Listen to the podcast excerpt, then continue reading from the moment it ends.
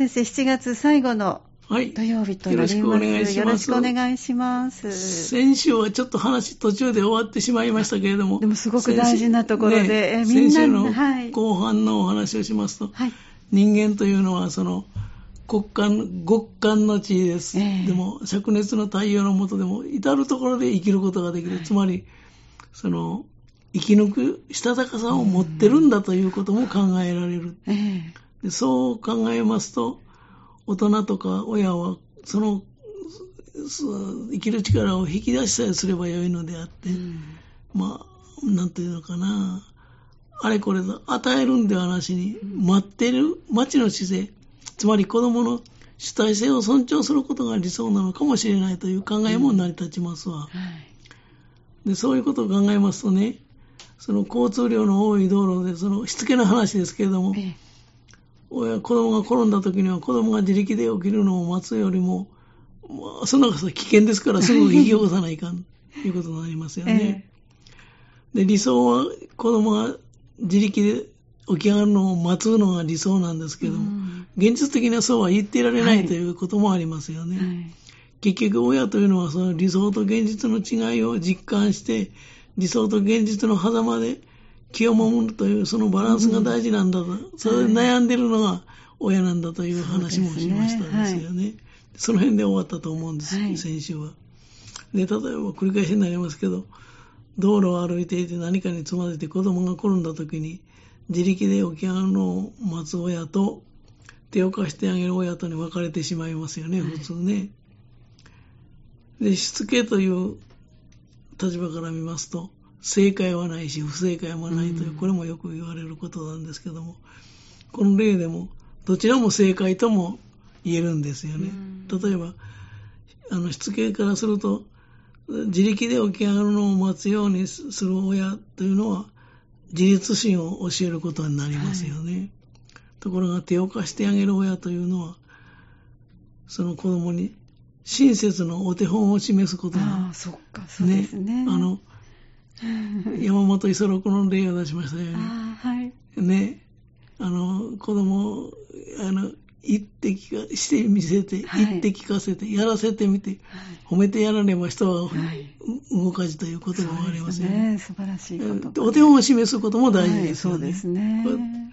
つまりその人が困っている時は知らんぷりをして助けるのは、これは優しい心のなんだということを子供に教えることにもなります。そうですね。そうだから、自立心を育てるために待ってるというのも一つの方正解ですし、うん引き起こして手伝ってやるというのも一つの正解なんですよね。で、結論は親として子供に何を伝えたいかという、あまあ、ここのところに問題はあると思うんで、はい。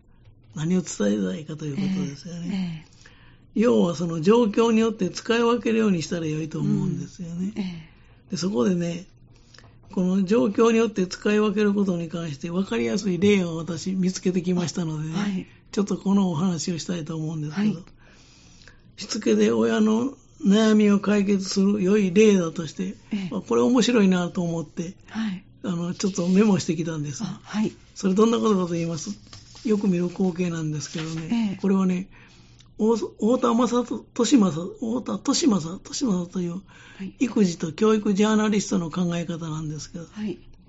電車の中でよく見かけるシーンですけど、はい。2、3歳の子供が暴れたり騒いだりしますよね。あるいははい泣き止まないとかね。うんお母さんは一生懸命落ち着かせようとするんですけど、うまくいかないって、こういう場合ようんく時々。出くわしますよね。はい。お母さん焦るということはね。えで、周りの人はね、お親が何とかしたらいいのにと思いながら、特に疲れたサラリーマンとか、はい。寝不足のような OL にとってえは、うん。まあ、迷惑そうな顔しますよね。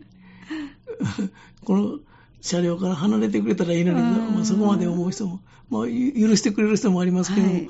その、周りの人の状況によって、そうですね。ねいろいろですね、疲れた人。にとっては居眠りもできないということで、はい。この状況で親はえね、え二つの立場があるんですけど、一つは、はい。この、大田さんによりますと、ええ管理監督者として直ちに子供を静かにさせなければならない、そういう責任もある。うん。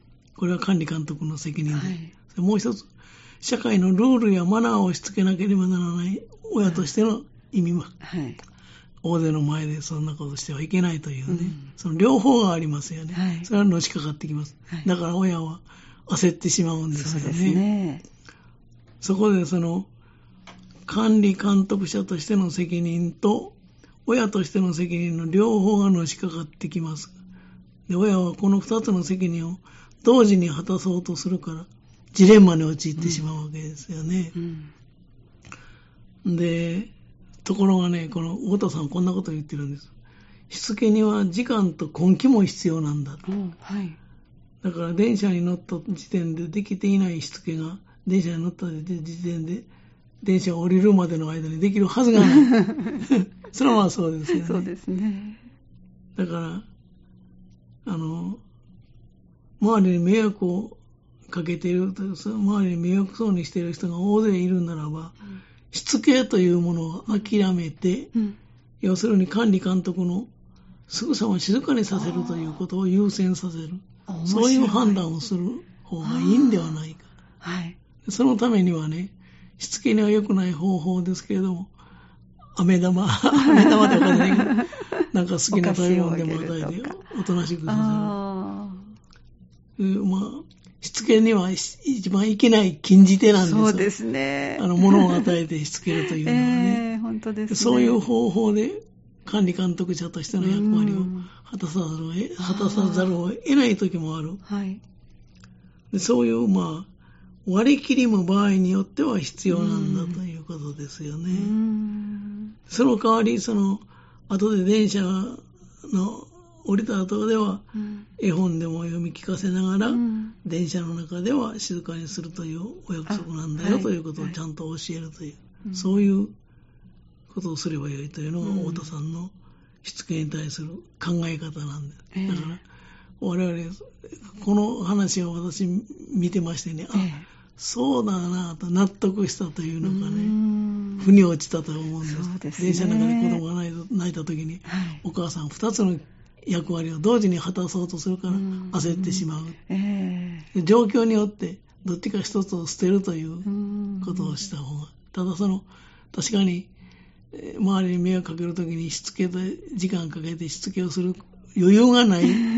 そういう時にはしつけの禁じ手であっても、はい。玉を与えてでも静かにさせるという、この切り替えというのかな、ね。考え方ですね。ただそれが癖にならないかと思って、とってもね、親としては心配ですよね。よね。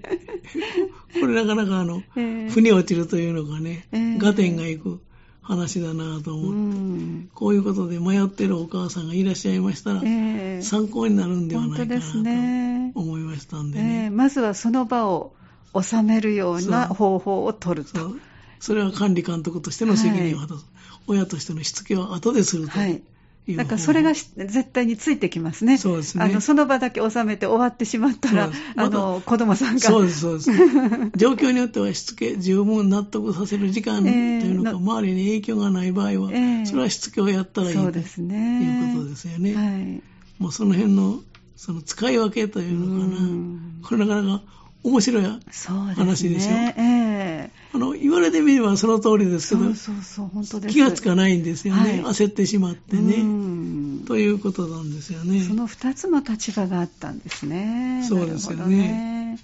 で、この育児、教育ジャーナリストの太田さんもえ、子育てに正解などないし不正解もないと言っていますわ。はい。だから、正解も不正解もないという立場を取る人も中にはいらっしゃるということですよね。うんそしてもう一つ私が共感したのは、太田さんのこうも言ってるんですよね。はい親の意図とはほとんど関係のないところで子供は育っていく。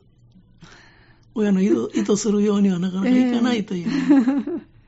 え ーつまりその親の思った通りにうん育たないのは、それなりのものには必ず、ごめんなさい。親の思った通りには育たないけれどもやな。はい。けれどもと言った方がいいね。うん親の思った通りには育たないけれども、それなり、それなりのものには必ず育つというのが太田さんの考えです。あはい。これはね、えあの、私がよく話に出す、河合隼先生もこんなことを言ってらっしゃいます。河合隼先生のね、はい心の子育てという本、面白い本があるんです。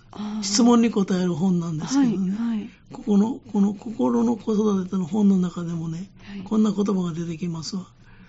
にということであの、太田さんは、親の思った通りには育たないけれども、はい。まあ、それなりのものには必ず育つという、うん。そういう考え、まあ、要するに心に余裕を持つことが大事なんだということだと思うんですけど、え河合隼先生もこんなことを言ってらっしゃいます。確か私の記憶も間違いないと思うんですけどね。えはい大体子供というものは親の目の届かないところで育っていくもんなんですよ。そうこれも事実ええ言えて妙なりというところ、親のその目の届かないところで子供というのは成長していくんだ。う河合先生らしい言いでえそうです思うんねですけど。うんですけどね。で、太田さんの考えをまとめてみますとね、こういうことだと思うんですよね。子供の成長には親の影響力は大きい。確かに大きいですね。はいしかし、結局のところ実は親というのは案外無力なんだと。親の思い通りにはならないということね。えーそれよりもその子供にはそういうたくましい力が、育つ力があるんだということですよね。ええうん結論として、親がすべき一番大事なことは、一番大切なことと言ってもいいかもわかりませんが、一番大切なことは、子供の中に必ずある生きる力を信じて待つというのかな、はい。見守るというのかな、うん。そういう親の姿勢が大事だということだと、まあそういうことが言いたいんだと思うんですよ、このはい。太田さんというのはうね。ん。だから、親の思い通りに育てようと思うんではなしに、子供の生きる力を信じて、それを待つというのか。うんまあできたら見守見守る。はいまあ多少引き出す手伝いをしてもいいかもしれませんけど、えそういうことが大事なんだなということですよね。だから、まあ理屈ではいろんなことを言います。理想もいろんな理想がありますけれども、えはい現実はそうはいかないという。う、ん。だから、こんな話もありますわ。一番良いお母さんというのは、ほどほどのお母さんなんだ。うん。またこの話もね、いつかしてみたいと思うんですけど、はい。はいだからあんまり一生懸命になる必要はない。うん。子育てを楽しむということも大事なんだという、まあ、そういうことですよね。ねまあ、今日、今月の話はちょっと、はい。よ横道にそれたこともありますけれども、ええその程度にしておきたいと思います。ありがとうございます。いろいろなあのヒントになるお話、今月もたくさん先生からお伺いすることができました。どうもありがとうございました。来月ももうちょっとこの続き、あ、さぜひ。ただきたいと思います。わかりました。じゃあ、ぜひ来月も皆さん楽しみになさっていてください。先生どうもありがとうございました。この時間は港川短期大学元学長社会心理学ご専門の大前守先生のお話をお届けしてまいりました。来月もぜひ楽しみにお待ちになっていてください。